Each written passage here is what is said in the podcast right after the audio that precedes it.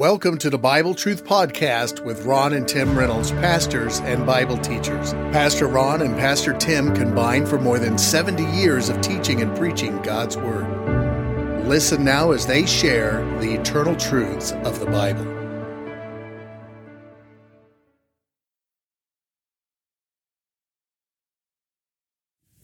Well, hello, friends. We're in the book of uh, Romans, and uh, we're in chapter six. And I want to review uh, a few verses uh, before we get into the the end of the chapter. Um, I want to review uh, verses 11, 12, and 13 uh, to give us a little idea what the subject is and what we're discussing. the theme, as I see it, is Romans 6 is telling us how to live a victorious Christian life. You know, you can live a Christian life and not have a victorious Christian life. In other words, you'll not be able to really um, accomplish what God would have you accomplish because maybe there is a sin that uh, gives you a lot of trouble, a lot of temptation, and uh, you just can't get victory over it.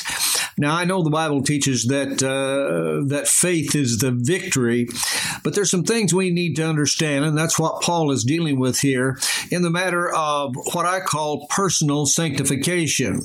I believe there's positional sanctification. That's the sanctification of the spirit and soul when we get saved.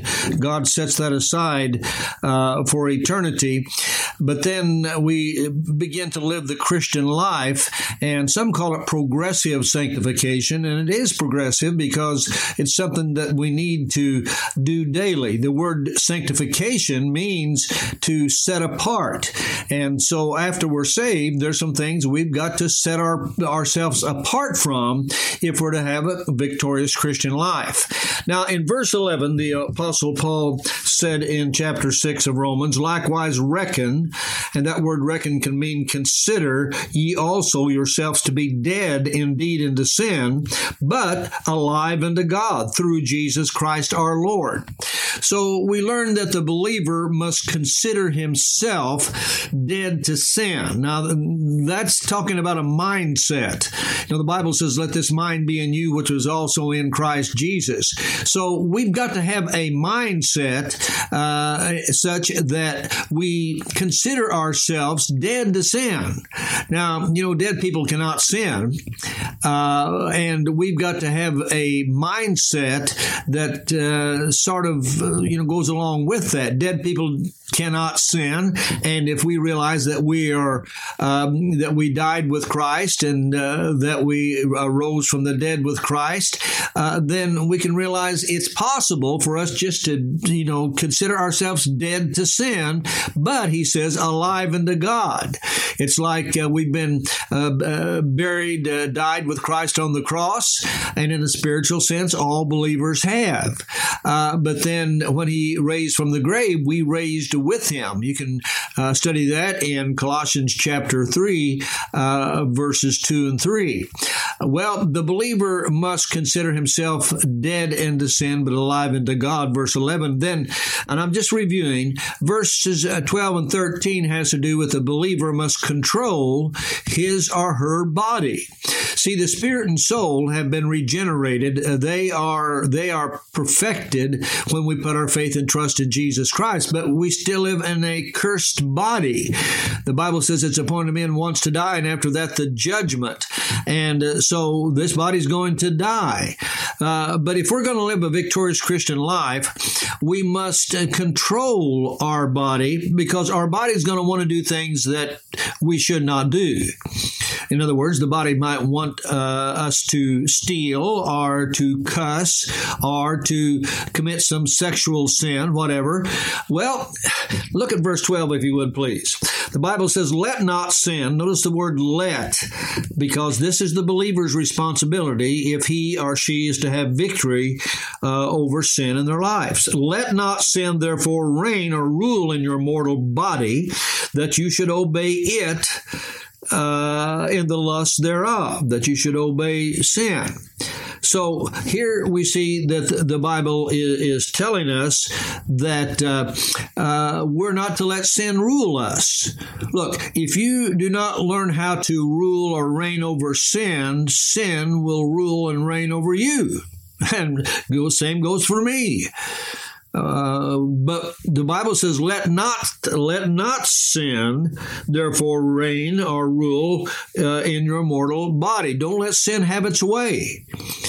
And then it goes on to say there in in uh, verse uh, thirteen, neither Yield ye your members, your body parts, as instruments of unrighteousness unto sin, but yield yourselves unto God as those that are alive from the dead, and your members, your body parts, as instruments of righteousness unto God.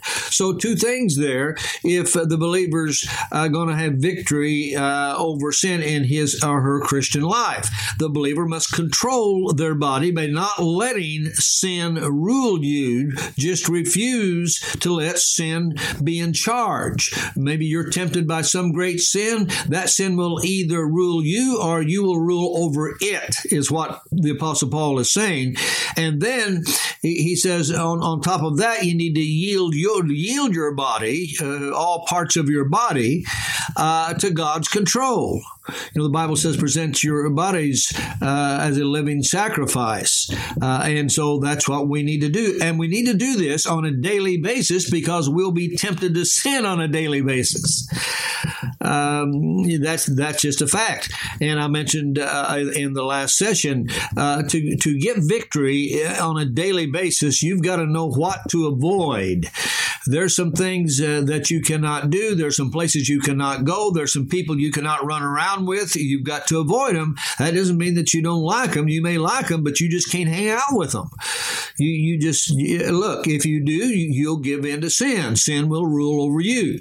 But then also you got to know what to adhere to, what to stay away from, and what to uh, uh what to do uh, to give you victory. And that, of course, is daily prayer daily time in the Bible, and and uh, being at uh, a good Bible believing church when they have services. All these things will strengthen you. And so, if you adhere to godly things and avoid ungodly things, you'll have victory over sin in your life. Now, uh, let's go to verses 14, and we're going to look uh, at uh, uh, verse 14 to the end of the chapter. I'll go ahead and read all those verses. Romans 6:14 For sin shall not have dominion over you for you are not under the law but under grace. What then? Shall we sin because we are not under the law but under grace? God forbid. Oh no. Know ye not that to whom ye yield yourselves servants to obey his servants you are to whom you obey whether of sin unto death or of obedience unto righteousness. But God be thanked that you were the servants of sin. Speaking speaking to the believers in the church at Rome specifically, but to me and to you and, and to all believers. But you have obeyed from the heart that form of doctrine which was delivered unto you. In other words, uh, when you learned that you were a sinner and that uh, you could be saved if you'd repent of your sin and receive Christ, that's the form of doctrine that, that you, in other words, you got saved. Verse 18 Being then made free from sin, you became the servants of righteousness you you again your spirit and soul were made free from sin, but you still have to contend with sin in your body. All right, look, it's it's the body that is tempted. Now let's go to verse 19. Paul says, I speak after the manner of men because of the infirmity or the weakness of your flesh. In other words, you're just a human. Uh, for as ye have yielded your members servants to uncleanness and to iniquity and to iniquity, even so now yield your members servants to righteousness and to holiness. For when you were the servants of sin, you were free from righteousness. What fruit had you then in those things whereof you are now ashamed? For the end of those things is death. In other words, there's no benefit to it. But now being made free from sin and become servants to God, you have your fruit unto holiness and the end to everlasting life. For the wages of sin is death, but the gift of God is eternal life through Jesus Christ our Lord. Verse 23. So I'm going to hit these real quickly. First of all, by becoming a slave to righteousness is how that you are able to uh, to to uh, conquer sin. You, have got to realize that sin shall not have dominion over you. Look at verse 14 again. For sin shall not, not maybe not, but shall not. You're, why? Because you're not under the law, trying to keep the law of Moses anymore, but now you're under the liberty of grace. Law enslaves, but grace sets free. Now, does grace, uh, the fact that we are saved by grace, uh, does that mean that we can sin anyway, anytime we want to? Um, that's what he deals with in verse 15 when he says, What then? Shall we sin because we're not under the law, but under grace? God forbid. No, he is saying uh, that because you're under grace uh, doesn't give you any license to sin. Okay? And by the way, grace not only saves us, the grace of God does, but the grace of God also teaches the believer how to live a victorious life, how to live godly. Listen to Titus chapter 2, and uh, let's look there at verse 11. For the grace of God that bringeth salvation hath appeared unto all men. All men don't, of course, accept God's grace, but it's uh, they have the opportunity. Listen to verse 12, Titus 2:12, teaching us, this is what grace does, teaching us that deny ungodliness and worldly lust, we should live soberly and righteously and godly in this present world. So, grace not only saves us, but grace uh, teaches us how to live a godly life. And uh, uh, we've just got to remember that uh, it's because of God grace, God's grace, that we have uh, we have been set free from the penalty of sin. That's justification, and uh, because of God's grace, uh, we we can be free from the power of sin. That's sanctification, and then eventually, uh, eventually, the believer will be set free from the presence of sin. That's glorification. So, uh, if you're saved, you've been justified, uh, and if you're wise, then you will be sanctified by doing what we've just taught uh, from Romans chapter 6. But the day will come when you will uh, raise from the dead according to the word of God, and you'll be free from the very presence of sin, and that's when we will be glorified. Now, then, uh, so uh, all those things uh, we see there in in chapter uh, six, and let's go back to chapter six. I'm still in Titus, but uh, in Romans chapter six, and give me a moment now, uh, and we're going to uh, we're going to take a look at. Um, at Romans chapter 6 and let's take a look at verse 17. The Bible says, But God be thanked that you were the servants of sin, speaking of the believers in the church at Rome, but also to all believers. But you have obeyed from the heart that form of doctrine which was delivered unto you. So, believers are now to realize that they are not to be servants of sin anymore, but to be servants of righteousness. In other words, we become a slave to living righteous. Okay, we used to be a slave to sin, but now we we are a slave to doing the right thing, living a righteous life. And then believers are to yield their bodies to righteousness. That's what it means when it says in uh, verse 18 and 19, being then made free from sin, you became the servants of righteousness. I speak after the manner of men because of the infirmity or weakness of your flesh. For as you have yielded your uh, your members, your body, uh, body servants to uncleanness, uncleanness, and to iniquity or lawlessness and to iniquity, even so now yield your members servants to righteousness and to holiness.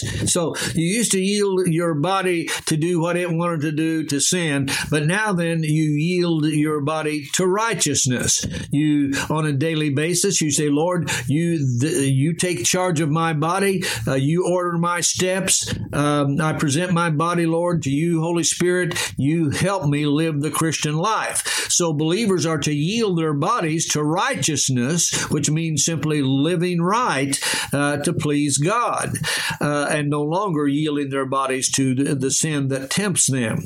And then believers are to produce godly fruit. Notice what he says in verse 21.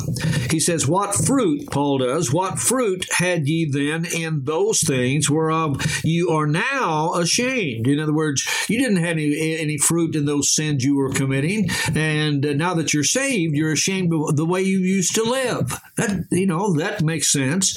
He says, For the end of those things is death. In other words, there's no, there's, there's no spiritual production. There's no benefit to uh, letting sin have its way in your life. Uh, he is saying here that believers rather uh, are to produce godly fruit. Ungodly, unholy fruit brings shame and death. Now, not only death to uh, to the person, you know, as far as physical, physically, uh, and of course we all will die sometime, but uh, death to your testimony uh, death to your uh, your victory over sin in your life. So verse 21 is saying the ungodly, unholy fruit of sin will bring sin and uh, as I said death to your to your testimony. And then verse 22 he he says but now being made free from sin and become servants to God you have your fruit in the holiness and the end everlasting life. So here's what he's saying uh, here in, in verse 22 is that godly, uh, godly holy fruit brings holy living and into eternal life. So when you live godly, it'll produce godliness, it'll produce godly fruit, and uh, the end result will be you'll live a holy life to please God, and of course, you'll have eternal life. Now, please, we're not talking about salvation here. We're talking about living the Christian life. You don't live holy to be saved, but you ought to live holy if you are saved. I hope you see the difference.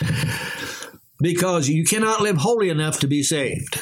That's impossible. For all of sin and come short of the glory of God. For our righteousness is as filthy rags in the sight of God. We can never live good enough to be saved. We're saved by God's grace, and that is God's uh, undeserved favor. When we confess to God and repent of our sin, then God gives us His grace. But then we must live the Christian life. And if we want to be spiritually productive, then we will live a holy life so we can produce godly fruit or produce things that are pleasing to God. And at the same time, we will have uh, we will have uh, a victory in our Christian life. This fruit that he mentions here, I believe, is talking about the abundant life. We can have the abundant life. Jesus said, uh, "I came." So that you might have life and life more abundantly. But that's only possible when we yield our bodies to God on a daily basis and we consider ourselves dead to sin and, and alive unto God. And uh, then the fruit that we produce uh, will give us victory in our Christian life. Not to be saved, but to be a, a, a victorious Christian. And uh, of course, I believe that this fruit also also pertains to rewards that the believer can earn. And you can read uh, that in First Corinthians. Well, let's just do it. Let's just take the time. First Corinthians chapter 3. See, here's uh, the problem that a lot of people have. They don't know the, the difference between salvation and rewards. Salvation, my friend, is free.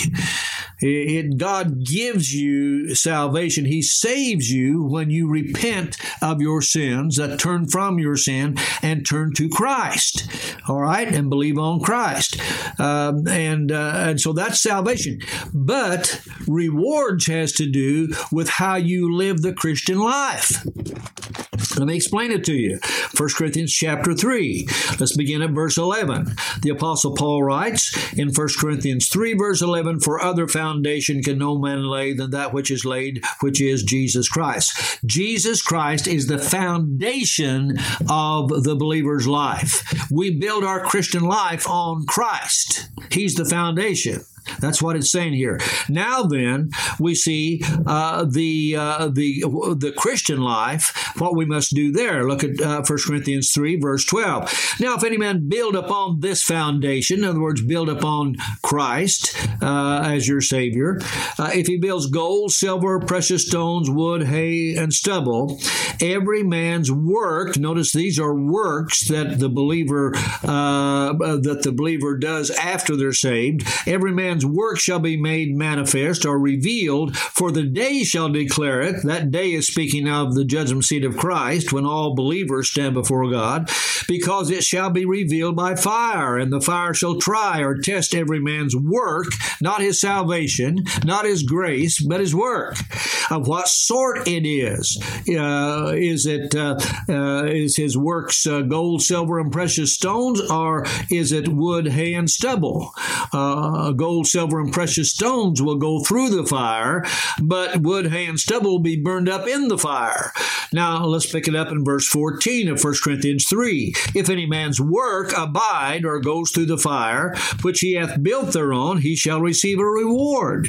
Now, uh, in my opinion, uh, the works we do that will go through the fire, that will be gold, silver, and precious stones, are the works that we do, now get this, for the glory of God. God not for ourselves, not to brag on ourselves or pat ourselves on the back, but everything that we do in God's work must be for the glory of God. That's what the Bible says. Do all for uh, to the glory of God. Whatsoever you do, do it all to the glory of God. And now, so he'll receive a reward, verse 14. If any man's work shall be burned, that means things that you've worked for God, but you've done it for your glory. You've done it so the people will uh, brag on you. It's all about you. Well, then that's wood, hay, and stubble. Uh, that's what he's referring to in verse 15. If any man's work shall be burned, self glorification, he shall suffer loss, but he himself shall be saved, yes, so as by fire. In other words, he'll be saved, he'll go to heaven or she'll go to heaven, but they won't have any uh, they won't have anything to present to the Lord. They, they've they've not uh, done any godly works for the glory of God. I know that sounds you know how you mean a person can go to heaven without uh, without doing anything uh, good or performing any good works. Uh, yes, because you go to heaven because of God's grace. Remember that.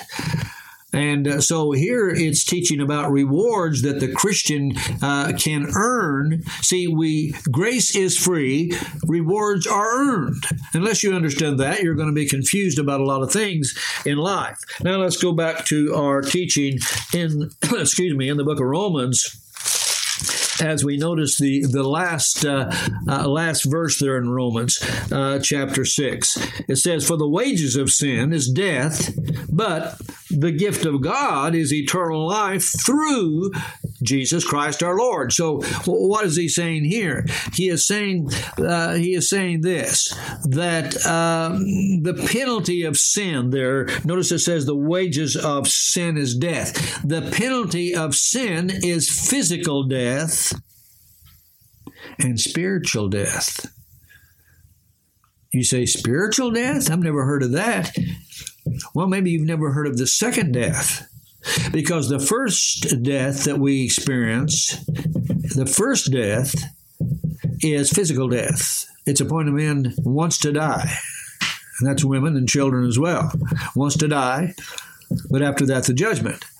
So there is an eternal death, a second death. The Bible teaches, and I want to I want to show that to you. It's found in Revelation chapter uh, twenty, and uh, let's go to the last book of the Bible. I'll show this to you. Revelation chapter twenty, and if you look at verses fourteen and fifteen, the Bible says, "And uh, and death and hell were cast into the lake of fire." This is the second death, and whosoever was not found written in the book of life was cast into the lake of fire, which is the second death. And And then we see it also mentioned in Revelation 21 and verse 8. But the fearful and unbelieving, that's people who have not repented of their sin and received Christ as their Savior, they have not believed on Christ to save them. And the unbelieving and the abominable and the murderers and whoremongers and sorcerers and idolaters and all liars shall have their part in the lake which burneth with fire and brimstone, which is the second death. Someone has said, if you're saved, you'll die once, but if you're not saved, you'll die twice. Uh, we have to understand that there is a penalty for this for sin, and Romans uh, six twenty three says the wages of sin is death, both physically and spiritually, unless you get saved. And that's why you should get saved. But then uh, the the good news is found in in the last part of that verse twenty three, and it says, "But the gift of God." is eternal life through Jesus Christ our Lord. So you will either receive eternal death in the lake of fire or eternal life because you have trusted in the Lord Jesus Christ. That's what it's saying. Uh, and uh, we see in, in chapter 6 and verse 23 the payment or the penalty for sin, but then we see the payment for sin, and that payment is the Lord Jesus Christ. Uh, you know, someone has said, We owed a debt we could not pay, but Jesus paid the debt he did not owe. And so uh, here we could not pay our sin debt. Only Christ, the perfect Son of God, could do that. And the old song says, Jesus paid it all. He didn't pay part of it, He paid it all. All to Him I owe. Sin had left a crimson stain, but He washed it white as snow. So uh, there you see uh, the end result. The penalty of sin is death, but the payment for sin is trusting in the Lord Jesus Christ as your Savior. And I hope you have uh, made that payment, and you do that by repenting of your sin and receiving Christ and believing upon Him as your Savior. And uh, I would, if you've not done that, I would do that as soon as possible. Well, we're going to stop here. We will pick it up in chapter 7 in our next session.